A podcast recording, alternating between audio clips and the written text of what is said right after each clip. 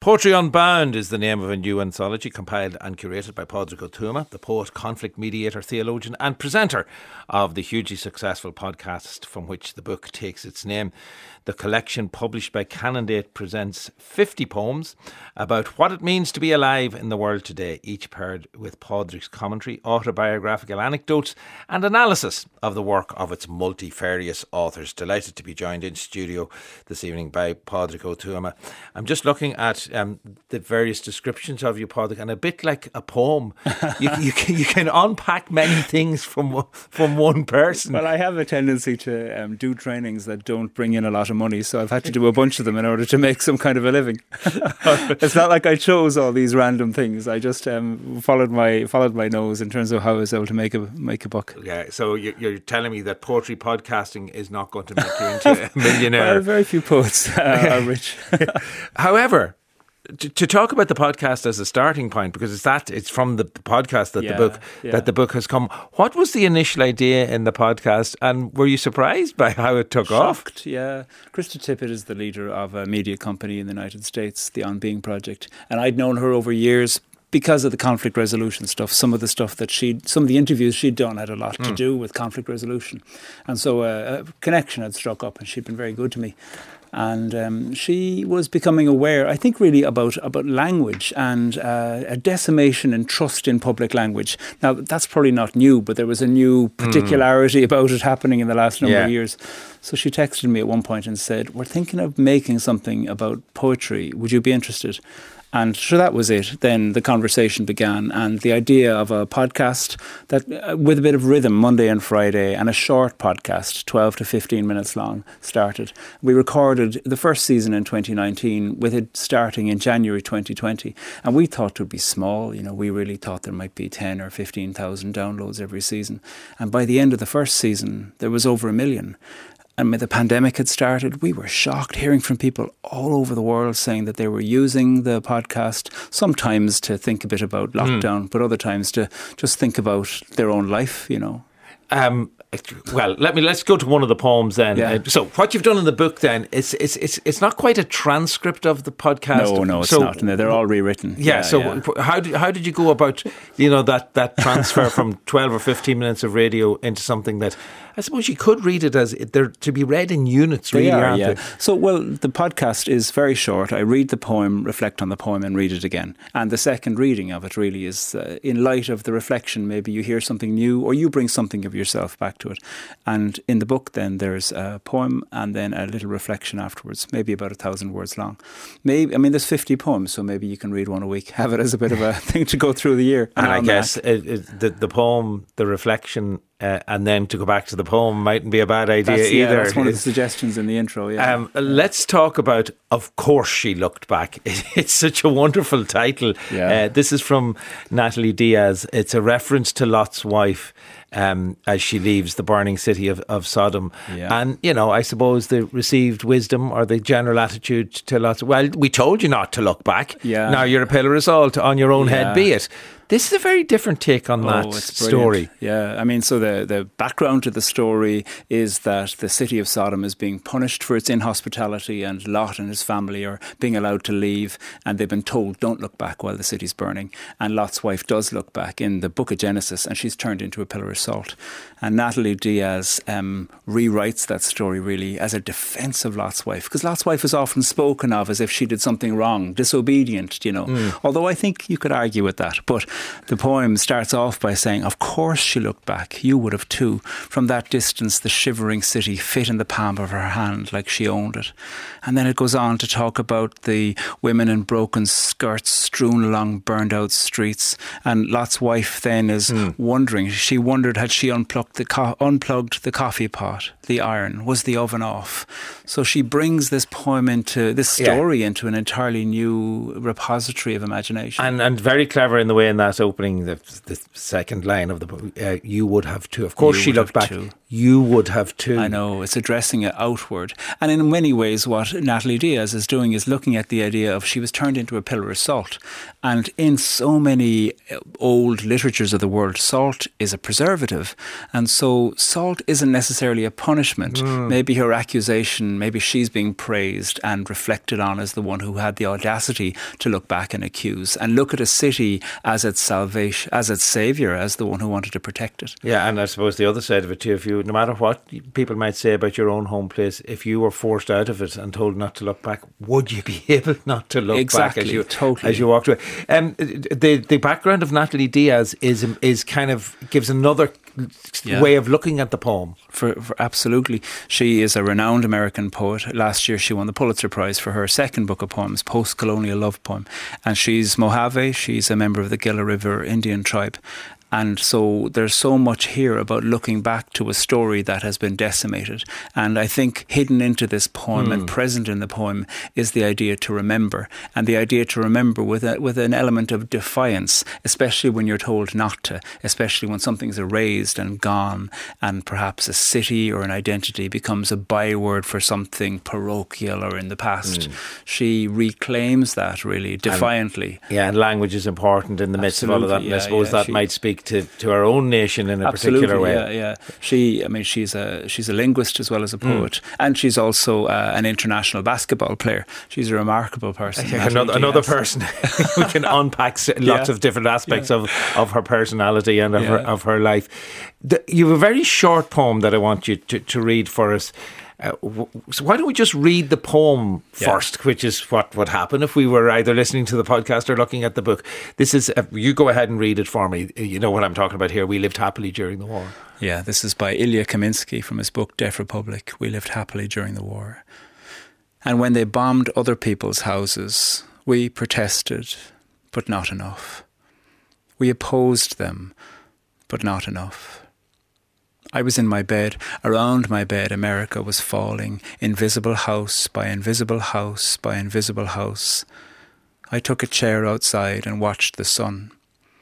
In the sixth month of a disastrous reign in the house of money, in the street of money, in the city of money, in the country of money, our great country of money, we, forgive us, lived happily during the war. And that's Pádraig Ó Tuama reading the poem We Lived Happily During the War by Ilya Kaminsky. And that is one of the poems that's featured in Pádraig's Poetry Unbound anthology, which is drawn from his uh, podcast of the same name. Uh, Ilya Kaminsky, the name itself gives us a sense of yeah. the background here. Uh, he's Ukrainian from Odessa, and his family sought refuge in the United States I think when he was he was pretty young. I think he was maybe under ten, and then they moved there. He's deaf, and the book from which this comes is called Deaf Republic, an extraordinary theatre of a book. And this is the opening poem in it. And there's so much music in it, you know, the repetition of houses and money and invisible house by invisible house. And there's an extraordinary kind of I don't know, lamenting it. I took a chair outside and watched the sun. Somebody who mm. not affected by a war, but then by the end they're saying, "We forgive us." Lived happily during the war. And who are they asking for forgiveness from? And are they alive to give forgiveness, even yeah. if they wanted to? But it isn't it, it, that little phrase, and from your own commentary of it, it, it made that "forgive us" phrase really yeah. stand out for me. It's in brackets, in brackets, you know. Yeah. But it's it's such a, a potent statement, and if you think of people today leaving the very same part exactly. of the world, exactly. What, what, do you have a sense of the need to ask for forgiveness there? Is it is a bit like a survivor guilt type of thing going on, do you think? Well, there's a need. I mean, was, sorry, it was the Second World War when his family left uh, Ukraine, was it? No, no. Um, it was in the eighties that the, family all right, that Jewish family, part. and I think they were they were fleeing anti-Semitism, a latest version mm. of anti-Semitism. Um, I think there is um, a desire for people when they have some moment of accountability to ask for forgiveness, and the question then as to whether it's ethical to get it or whether anybody can give it, because mm. often people are wanting to ask forgiveness from the people who've been affected by war and they're dead, and so that's a serious and long-term calamity really about mm. the fact that forgiveness is often sought from sources where you're not going to be able to get it. The theologian in you, I'm sure, would have thoughts around the seeking and and the getting or otherwise of forgiveness. Yeah, I mean, the Bible says some very interesting things about forgiveness, and I don't think the Bible says just one thing. I mostly think of the Irish word for forgiveness, maithiúnas, you know, coming from the word maith, meaning good, and this idea to be made good again, which I think is a very interesting request at the heart of forgiveness, that something could be restored back to you that you've betrayed. Um, I, I really believe in thinking about forgiveness. I'm not sure that I think it can ever be prescribed, though. Mm, and I suppose we should remember that the word give is in the middle of forgive as exactly, well, which kind yeah, of yeah. links in with that maithiúnas or goodness yeah. that, that you're talking uh, uh about there. Um, obviously we've had a week where people are dealing with incredible loss and it really struck me about the poem after the goose that rose like the god of geese this is from martin espada again has a particular relevance oh yeah the use of the word after here maybe give, us a sense of how the poem is structured and how it's made up first yeah, of all so it's, it's a short enough poem after the goose that rose like the god of geese and it starts off after the phone call about my father far away after the next day flight cancelled by the blizzard and then it goes on there's so many afters. There's 13 of them after this, after that. They're, they're, going to the morgue, the cremation of the body, and then the ashes being shipped, and then the memorial service that was happening. And he seems exhausted by absolutely everything. And he wants to go and feed the birds. I think he just wants a moment of quiet. And when he goes with bread to feed the birds, he's practically attacked by this goose. He says, After the goose that rose from the water like the god of geese, after the goose that shrieked like a demon from the hell of geese, after the goose that scattered the creatures smaller than geese after the hard beak, the wild mouth taking bread from my hand. There seems to be something about the wildness and the madness of this goose that brings him out of the exhaustion of grief. Mm. And I think he wants to see in front of him the fury that grief often hides and the sense of where is there any sense in any of this?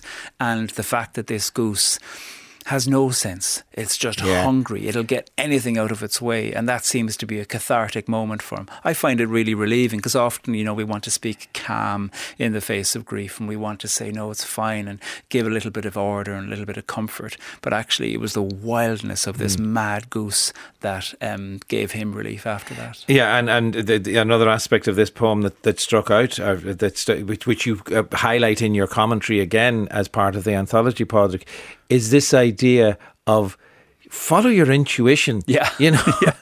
going yeah. out to feed a goose doesn't seem like, you know, you say, why is he doing that? But I know. Don't question those no, intuitions. If you have uh, an impulse in the middle of grief, follow it. You know, if you go, I need to go and watch waves crashing against the shore, do it. You know, there's ways within which I think our, our intuition can bring us to a, a small moment of comfort or a small moment of fury mm. or something that can meet you. And I think that can be a really powerful thing in that way. You know, and you, you were speaking here. Uh, we've touched on some of the poems across the fifty that that are in the the anthology you mentioned that the, this, the, the, the podcast itself started off during that period of the pandemic. Now, a lot of things have been put down to that the pandemic opened our mind to it again, but poetry, you know, has survived several pandemics, several yeah. wars, yeah. several high times and great times in life, and several low times and awful times yeah. in life. What is that in, enduring? And I noticed, you know, the reading of it aloud is so vital and was part of the podcast, obviously, is that?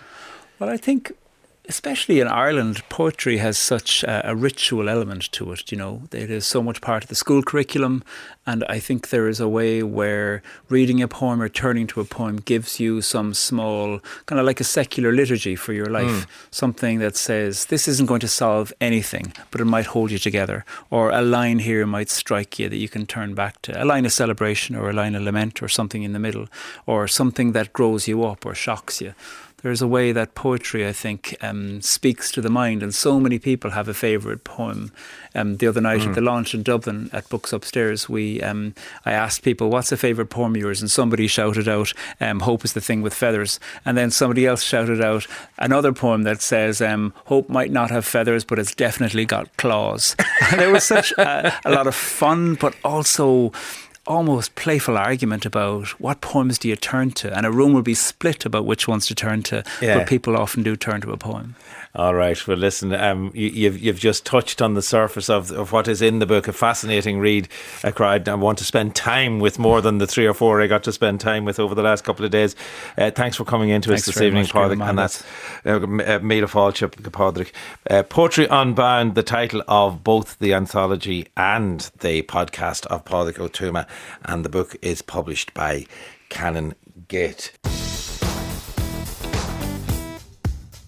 Coming up on Friday week, October the 21st, we will be live at the Pavilion Theatre in Laoghaire for Arena's RTE Short Story Special. We'll gather with the judges of this year's RTE Short Story competition, Lisa McInerney, Ferdy McConnell and Éilís Ní Dhuibhne, and all 10 shortlisted writers for, fi- for, for live music and extracts from the stories in live performance, insights into the art of the short story, and we will hear who's won the big prizes, including the top prize of 5,000 euro. If you want to read the stories, by the way, they're all available now on rte.ie forward slash culture and they will be broadcast, uh, echoing what we were talking about, hearing the poems, as with Padraig Ó Tuama.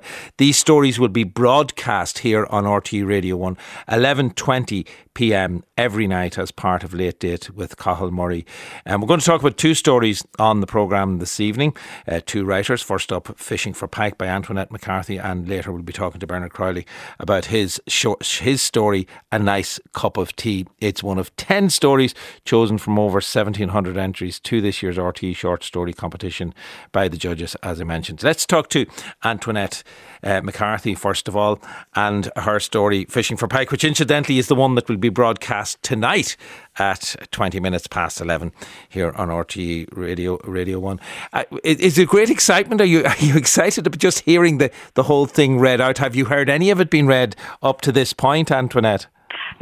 No, I haven't, and I'm very excited to hear it read. I mean, I uh, yes, because it's it's it's a young person's voice. I mean, the the narrator is 14, so hearing Elaine O'Dwyer reading it will be fantastic. Um, a young actress reading it, and they, uh, you know, she'll bring something new to it as well. So yeah, yeah I can't wait. Yeah, well, give us give us, um, I suppose the the basic uh, asp- or, or setup in the story itself, and it grew out of your own experiences of working with young people during the pandemic. Give us the, the, the setup, if you would, Antoinette.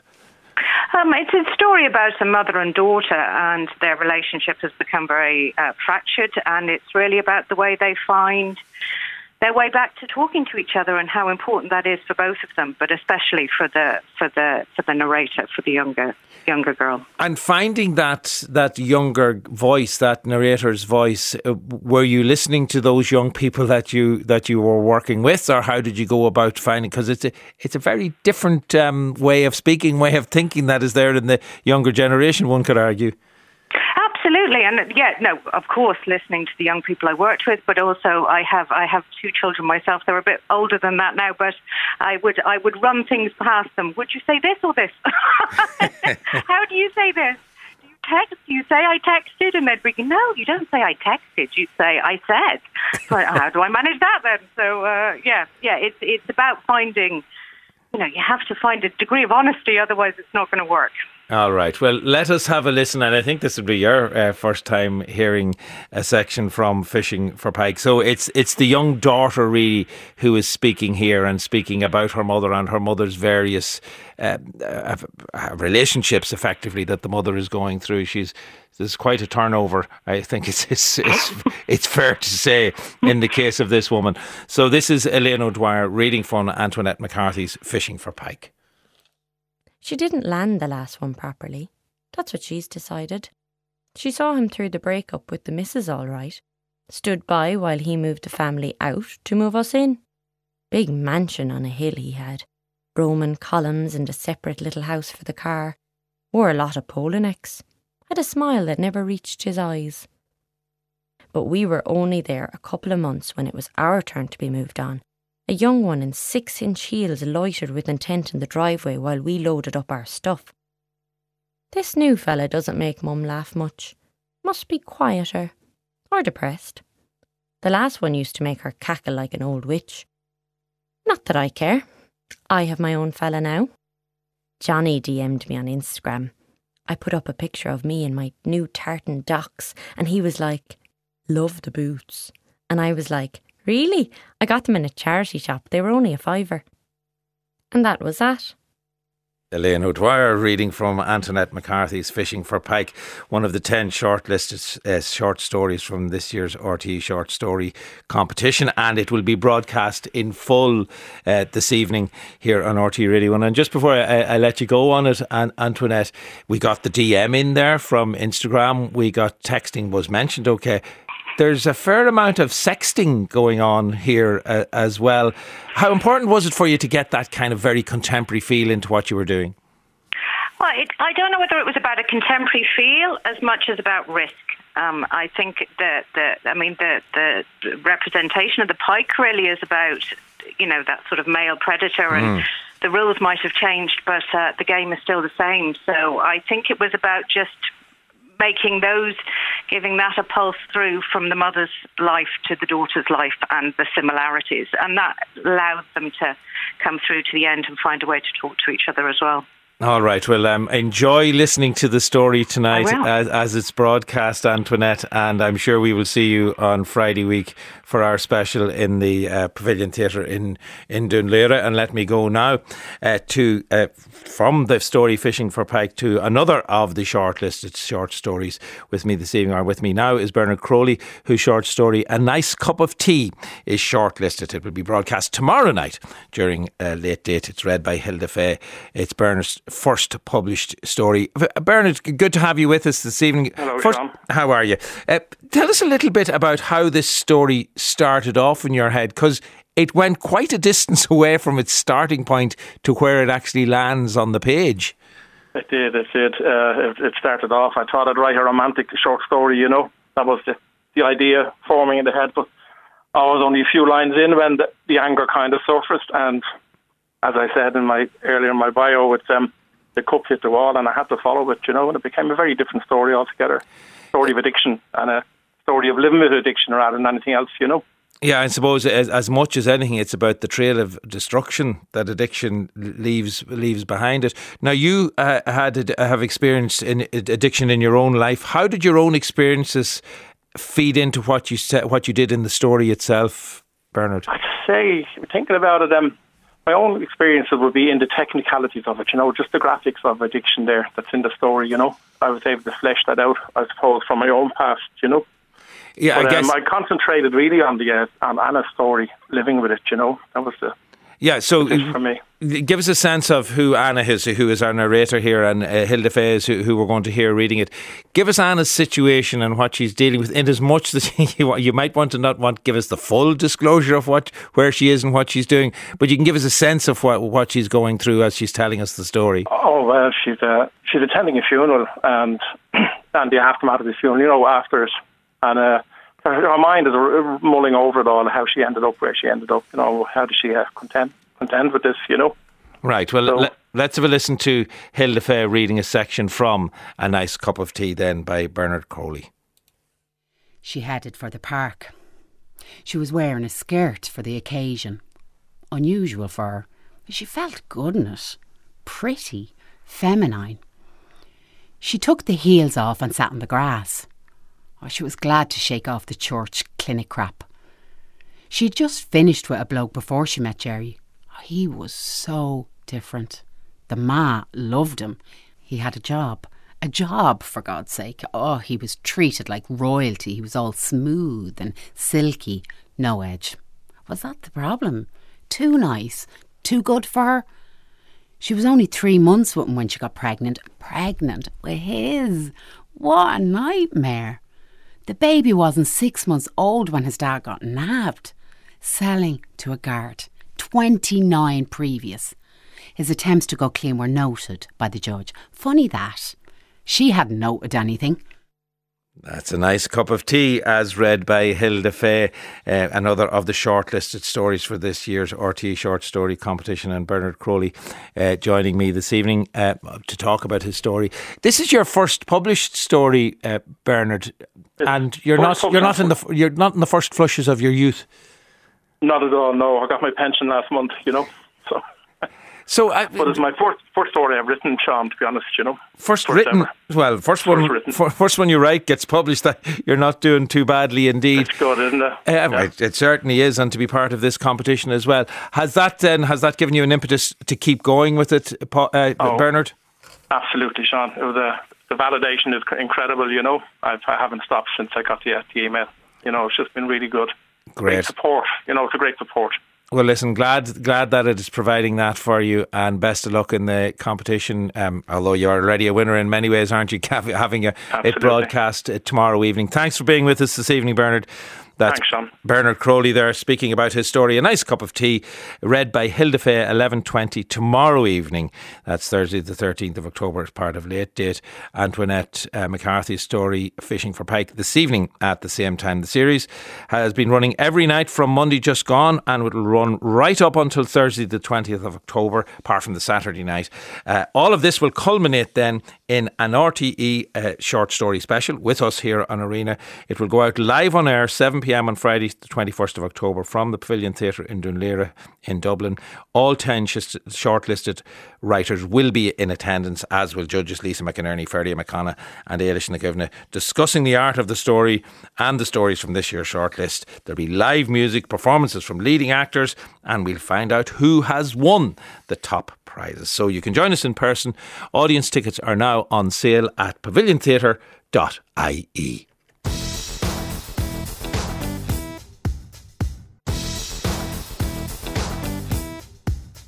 Although born in Cork City in 1913, the poet and playwright Sigerson Clifford is most intimately associated with the town of Cahersiveen in County Kerry and the area surrounding the Iveragh Peninsula.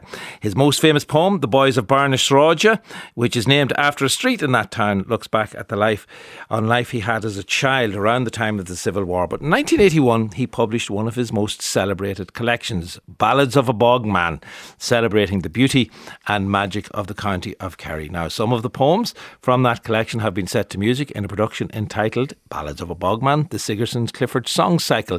The music comes courtesy of Irish composer Stephen McNeff in collaboration with pianist Louise Thomas and tenor Gavin Ring himself from the town of Cahersiveen in County Kerry. And this Sunday, October the 16th, Gavin and Louise bring the song cycle home to Cahersiveen in what promises to be a poignant event of music. But right now, Louise and Gavin are sitting in front of me here in studio. I suppose you can always pawn it off on, on um, Sigerson Clifford, but coming home to your town, hey, I want to sing about home. I'm going to sing a load of ballads about bogmen. you're, well, you're setting yourself up there, Gavin. Absolutely, setting myself up for the fall all. No, we're hugely excited about this, Sean. This is this is going, as you say yourself, it's going to be a very poignant evening because. Um, we have performed these works now twice, uh, mm. or these songs twice already. We premiered them in Los Angeles uh, back in April, and then we had the Irish premiere and European premiere in Cork just yards away from where Sigerson Clifford was born in St Finbarr's Cathedral in July. Um, and and now, uh, fortuitously, we're in a position to bring them home, as you say to yourself, mm. to Cahersiveen on Sunday evening at seven o'clock. So they should be they should be really really special. They're an incre- It's an incredible composition, really, because I think what Stephen McNeff has done. I mean, this is the thing about good art song, and this mm. and, and this is what they are. They're art songs, uh, like the art songs that would have been composed by Schubert or Schumann or Vaughan Williams or Finzi, um, in that they elevate already excellent poetry to give them an altogether more evocative meaning. Yeah. And that's what Stephen has done with these. And uh, myself and Louise have just thoroughly enjoyed working on them. They are yeah. quite something. I, for me, and maybe maybe it's because I'm from Cahersiveen and because I'm a bit biased. but a Kerry I, man biased about Kerry, surely oh, not. God, yeah, perish the thought, Sean. but um, like, I mean, I've I've sung a lot of song cycles, obviously, mm. by various composers from the great European canons uh, over the last, you know, 10, 15 years of my career. And uh, you know, you're as a as an Irish person, you're looking or you're searching for yeah. the Irish answer to it. And I just think that this is it. Something here. I really yeah. do think so. Um, yeah. And Louise, um, now let's put aside the Dublin Kerry. I was going to say it takes a Dublin problem. woman to keep him in his place. yeah, you're a pianist. Um, uh, you're dean of music now at the Chapman College in Los Angeles. Now, obviously, you didn't compose the pieces, but right. when you, are working on the piano accompaniments, uh, when when Stephen and when uh, Gavin, when you this was brought to you, when you put your musical head on, could you see, is there an innate music in the poetry of Sigerson Clifford that made sense to be turned into song, if you like? I think so. I think there are some beautifully descriptive phrases. And so I love poetry myself. I mean, obviously, I'm a pianist, so I love music, but beautiful poetry is something that's always really, uh, I've always been really drawn to, towards it. So I think, yeah, definitely this was music that had, or poetry that had a rhythm of its own. Um, and I think usually as a pianist, you don't even get to like talk about the poetry, but usually mm. it's written and set, and, and you come in at the last minute and, and practice it and perform it. But this was a really wonderful process in that we were able to discuss the poetry and really find words, you know, words that would lend themselves well to music. And was was this all done remotely, or was it during yeah, that period of time? This is really a pandemic project. Yeah. So, so Gavin and I knew one another because we had worked on the Irish art song uh, language, the mm. Irish language art song project with Dora Ivara, and that was in uh, 2019. Mm. And little did we know what was going to happen to us. We wanted to work together on some things again. In fact, actually, we were we were due to do a recital of the Irish language art songs on the 12th of March 2020. Oh. and uh, I drove up to the concert yeah. hall ready for my recital, and they said, you know, everything's cancelled. I'm like, oh right, okay, whatever, thinking nothing of what was about to, you know, unfold. But anyway, yeah. yeah. But you just we, come from up the road. I come from LA. Well, little bit of a difference. still, still Dublin in competition with Kerry. Well, I know, yeah, I know well indeed, yeah. Anything you can do, I can do better.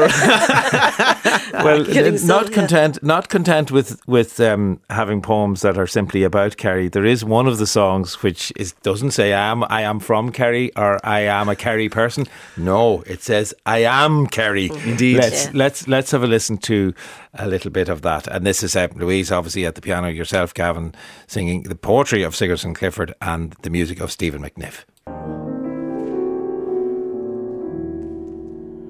Twas thus I lived, skin to skin with earth, held both by the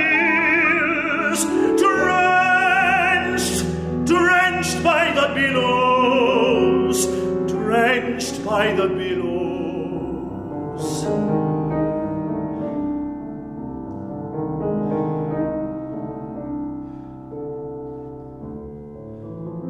Section from I Am Kerry, one of the songs in the Sigerson Clifford song cycle, Ballads of a Bogman. Gavin Ring, the tenor singing there, along with the pianist Louise Thomas. That, the music of Stephen McNeff, and the, the, the show coming to Cahersiveen, coming home, as you said, uh, Gavin, beforehand. And it is, I mean, even looking at the opening lines of that, and we were a bit further into it, I am Kerry like my mother before me, and I am my mother's mother and her man. Mm. I mean, it really, it, Clifford seemed to, re, that, that Kerry aspect seemed oh, to be really strong in his, yeah. in his poetry and in his imagination. Absolutely. And like, I remember very clearly, I'd say I was about 10 or 11 years old, pulling down my mother's copy of Ballads of a Bogman from her library and flicking through it because you see when you're from Cahersiveen you're absolutely it's like the national anthem you learn you learn the boys of Barr na Sráide before you learn Amhrán na bhFiann mm-hmm. and so you know Sigerson Clifford is, is he's he's so well known. He's, mm. it's, he's part of the social and cultural fibre down there. So I saw this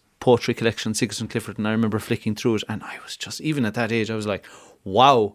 It was just a revelation to me because when you're from there, and I suppose it was expressed by people like John B. Keane over the years as well, is that like there's almost a kind of a mysticism. There's a there's a mm. there's a history and a folklore that becomes distilled by a poet like Sigerson Clifford that you are instantaneously attracted to as somebody from that area. Not least because of the fact that you can recognise and that you're sort of drawn to the to to the themes as it were.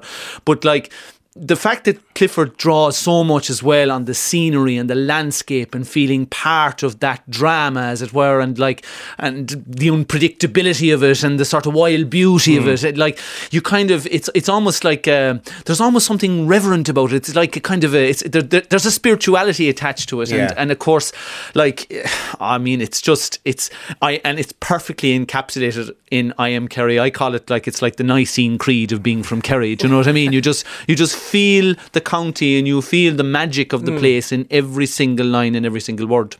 And how does he? Because that title, it's it sounds at one level so pejorative. Ballads of a Bogman. Yeah. How does he turn that into something that is not pejorative, that is actually in praise of the place that he's writing about? Well, you see, that's the thing. It's about the environment and it's about the land and the connection with the land and the connection with the environment. And, I- and I suppose, in a way, it kind of draw, draws on a very primitive, very kind of almost pagan kind of feeling that exists even down there to this day. Um, and it's because the place is so beautiful. I mean, like, you know, you don't have, there, there are not many places in the world like County Kerry. In fact, I mean, look, I mean, the Western Seaboard is beautiful as it is, Yeah. but I mean, Kerry really is the crown in that jewel, or the jewel in that crown, rather.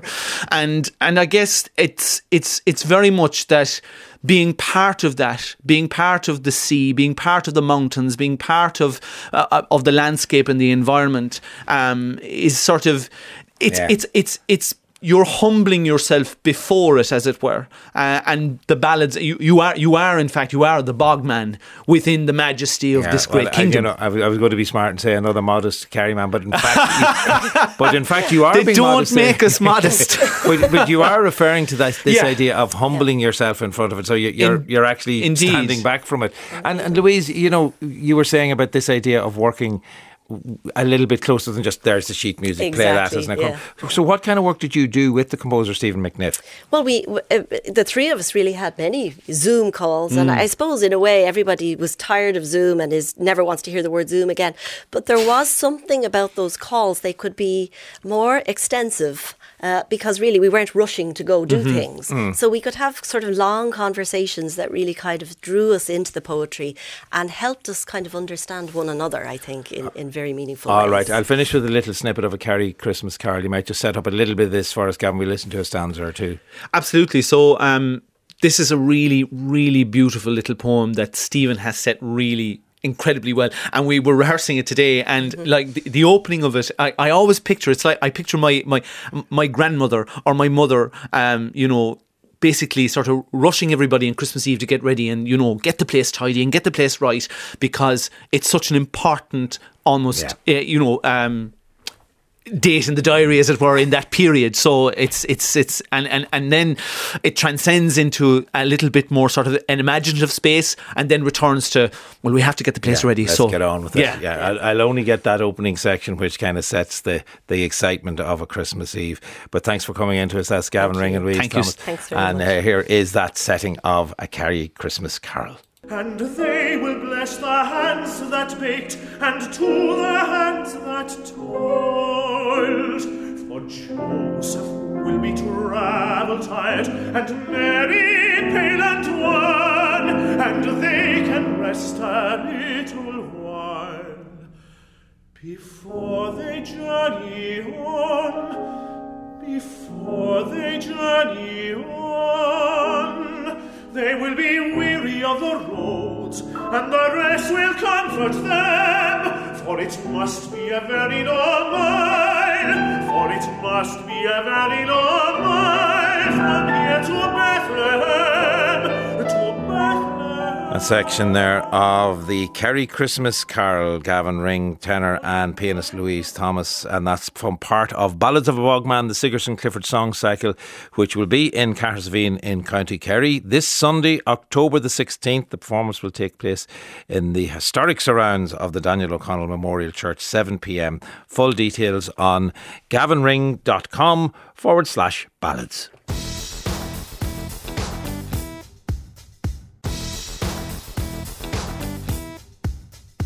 Turner Prize nominated Derryborn visual artist Willie Doherty has a new exhibition at the Kerlin Gallery in Dublin. Doherty is best known for his work which references the Troubles in Northern Ireland through atmospheric images and videos of places which interact with text and soundtracks. He has presented a whole shadow world of the residual traces left by traumatic events on natural and built environments, such as a burnt out car on a country road or an empty urban space with graffiti. His latest exhibition is and is not uh, is when is where Doherty brings us again on such a journey. This time through the unspoilt landscape of Donegal, his home city of Derry, and over the Atlantic to the city of Pittsburgh. And uh, delighted that Willie is, is with us in studio this evening. So just, um, I think that we, I was talking to you just before we we started, Willie, about the last time we spoke back in May 2020 about about your film at the time, Endless, which was part of the viewing room brackets online because exactly, that's where yeah. we were in May 2020 uh, at the Kerlin Gallery. So you've been involved with many other projects uh, since that. So it has been a busy time, and is it good though to get actually back out there rather than be you know yeah, having no, to do things online? It's fantastic. I mean, this is the first exhibition of new work that that I've mm. made and been able to exhibit um, since that time. You know. So it feels good to be in the gallery again and have an audience come to see the work. So it's fantastic, yeah. Um, given what we're talking about here, though, uh, Derry and Donegal, as we know, not not that far apart, yeah. obviously, but Pittsburgh is part of the part of the canvas here as well. So there was travel involved at some point along the line. Yeah, no, there there was. Yeah, um, I've been going back to Pittsburgh over the last few years. So, mm. but in the exhibition itself, I mean, I don't actually identify any of the places. You know, I, I suppose I'm more interested in. Um, how you encounter the images themselves rather than the specificity of each place. I mean, I, I hope that that's um, legible to the viewer when mm. they hmm. actually see the work. I mean, I think the images of Donegal are fairly obvious. I mean, there's, and the images of Derry and Pittsburgh, I think they also have their own texture if you want you know so it, it's possible to kind of read the places without being told where you are. Yeah you don't need to you don't yeah. need to. Well, let, I, me, let me open up one in fact. Uh, I mean, we're going to tweet the images as we're speaking here so people who want to look at the images and, and get a sense of of what we're what we're talking about can do so on at RTE Arena. And the first one I'm going to look at in fact is midnight 2022 uh, as I bring that up then on at RTE Arena uh, to to see that one. You, do you know the you have the yeah, image yeah. In, in, your mind? Yeah. in fact, it's two images that we're talking about here. Exactly, it's, it's, two images um, that um, happened kind of by accident. I was taking the first image of the slightly dilapidated building with the broken awning. Yeah, we're clearly in, in nighttime here. In nighttime, yeah. Black and white and, uh, photographs. Yeah, and it was at midnight.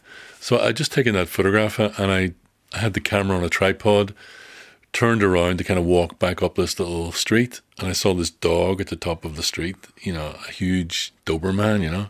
Watching and I kind of everything. froze, and I thought, okay, now what am I going to do next? I was kind of waiting for the dog to either mm. come at me or, you know, or for me to go the other way. I wasn't quite sure what to do. But anyway, I basically just um, took a photograph with the camera as I kind of sat it down and didn't refocus or anything, just took that image and um, when I developed the film, I thought, yeah, these two actually couldn't work together, you know. So it's one of those happy accidents that you, you get from time to time um, yeah, when, you, when and, you're and out working, you know. What's, what's interesting about it, and, and lots of interesting things about it, but one thing that strikes me about it is, you know, when we look at that dilapidated awning, as you say, and the, the image on the left hand side of the screen as I'm looking at it now, you're looking down the hill. Hmm. Um, so obviously, the other image, which is of the dog, is up at the top of the hill. So yeah. we really get a sense of while that picture was happening. Yeah. This was happening right behind behind me, yeah. my back. Yeah, um, you know, and there's a kind of, there's kind of an eeriness about that. Yeah, there is. I mean, I think you know that that probably characterizes all of the images in, in mm. the show. I think there's something a little disturbing about them. I mean, there you know there is a kind of familiarity about the images, particularly the ones in, made in this country. I feel, but also there's something about them that feels a little kind of disturbing. Even the images in, in Donegal. I mean, mm.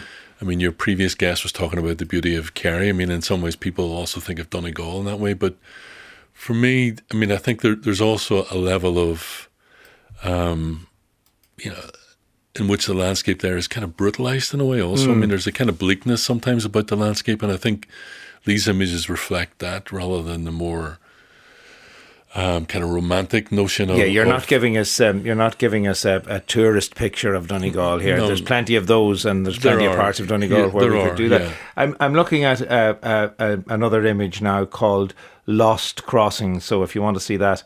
uh, at RTE Arena. Now, may, this may or may not be Donegal, and I suppose that's kind of not that. But we are we are looking at a kind of bleakness in this a, a series of trees. It looks like the winter months to me. Very little leaves on the trees, Yeah.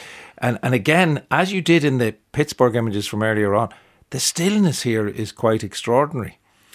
Yeah, I mean, I, I do um, enjoy working in these kind of remote locations and at specific times of the day and where the weather is kind of largely kind of overcast, you know. Um, but yeah, I mean, I, I think one of, I mean, I think this whole exhibition came out of the COVID experience where I wanted to kind of get back to doing something very kind of basic. So I started working again with uh, black and white uh, film and just developing it and just having a slower kind of process.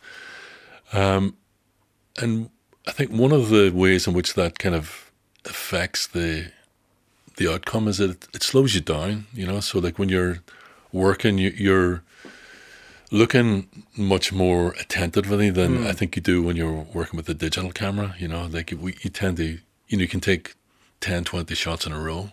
Uh, yeah, and not- discard not them. It think of it, yeah. yeah. But with this, I mean, I think that there's a, a way of looking and bringing a kind of an intensity to the experience that I really enjoyed, you know, and I think that that's present through all of all of these images, you know. And, and given that I'm, I'm interested in the stillness here again, you know, midnight in the previous uh, kind of diptych that we had in. Yeah. those two nighttime midnight Yeah. pictures, uh, and again we're in a, a place here where there's there, isn't even a dog standing behind you that we know No, of. no, the- on the- the, you, do you, are are you constantly looking, particularly in this set of images, were you looking for that that blankness, that absence of Um, man's interaction with the with the landscape, if you like, Well, it it's absence and it's and it's there, you know. which is um, in the title, I suppose. yeah, is um, and is not. Yeah, and yeah, I mean, this is this isn't Donegal, and this is a, a particularly kind of remote part, you know. Um, and you do feel the kind of human presence in the landscape. I mean, there's a, a sense of which it is. It's quite remote. It's very cut off. But I was kind of interested in this little bridge, you know, that, that's there. You know, which it's hard to know exactly what its function is. I mean, there's a small stream running under, it, but there's a road that runs off it that I, I don't know where it went. You know, so there's there is something enigmatic about it, and I think it's more that kind of quality that I was kind of interested in in this work. There's that kind of ambiguity and that uh, kind of enigma about certain places. You know. You're bringing us into. Um, I'm going to tweet another image now. Engulfed 2021 at RTE Arena. If you want to see these images, as Willie Doherty is, is speaking to me uh, about them, we are engulfed here. We're we're right in the middle of the natural world, if you like. We're right in the middle of it. Maybe you describe the image for me first of all, where we are and what we're what we're in the midst of, Willie. It's in the middle of a small clearing in a very old um, native woodland, um, which is completely overgrown, and you know everything is covered in this moss. You know, uh, so that has a different kind of intensity when you're there. I mean, it, it's it's both beautiful, but also kind of slightly disturbing and intimidating because you know you really uh, get the feeling of being totally engulfed, and it's quite claustrophobic in a way Um, which is you know again just the, the kind of flip side of that notion of nature being this much more kind of gentle kind of beautiful uh, benevolent thing there's there's something there that that for me was kind of a, a little made me feel anxious being there alone you know Yeah, I, I, yeah, and I can see there is a kind of a spookiness to Yeah. it. The, the black and white adds to that spookiness, I suppose. The black and white is part of the, the analog thing that you're we're looking at. But what else Yeah. does what does what does working in black and white give you that color brings you to a different place? I suppose.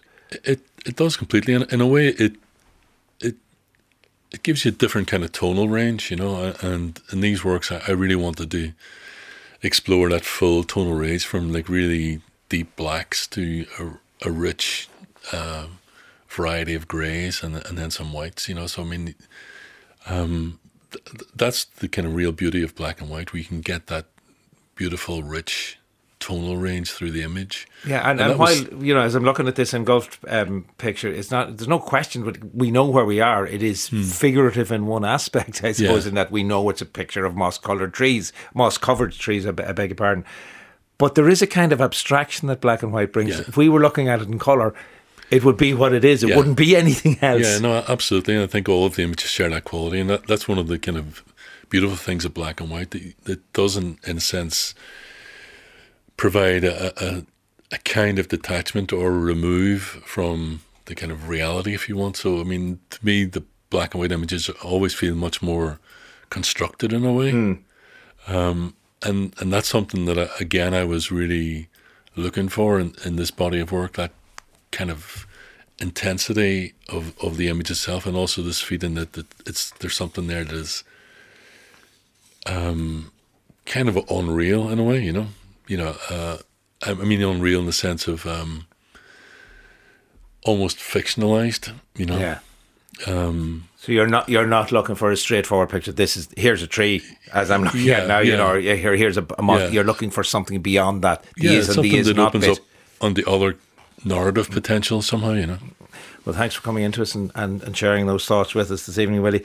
Uh, his, uh, Willie Doherty's latest series of work, Is and Is Not, opens at the Kerlin Gallery in Dublin on October the 15th, runs then through until November the 19th. Full information on kerlingallery.com. And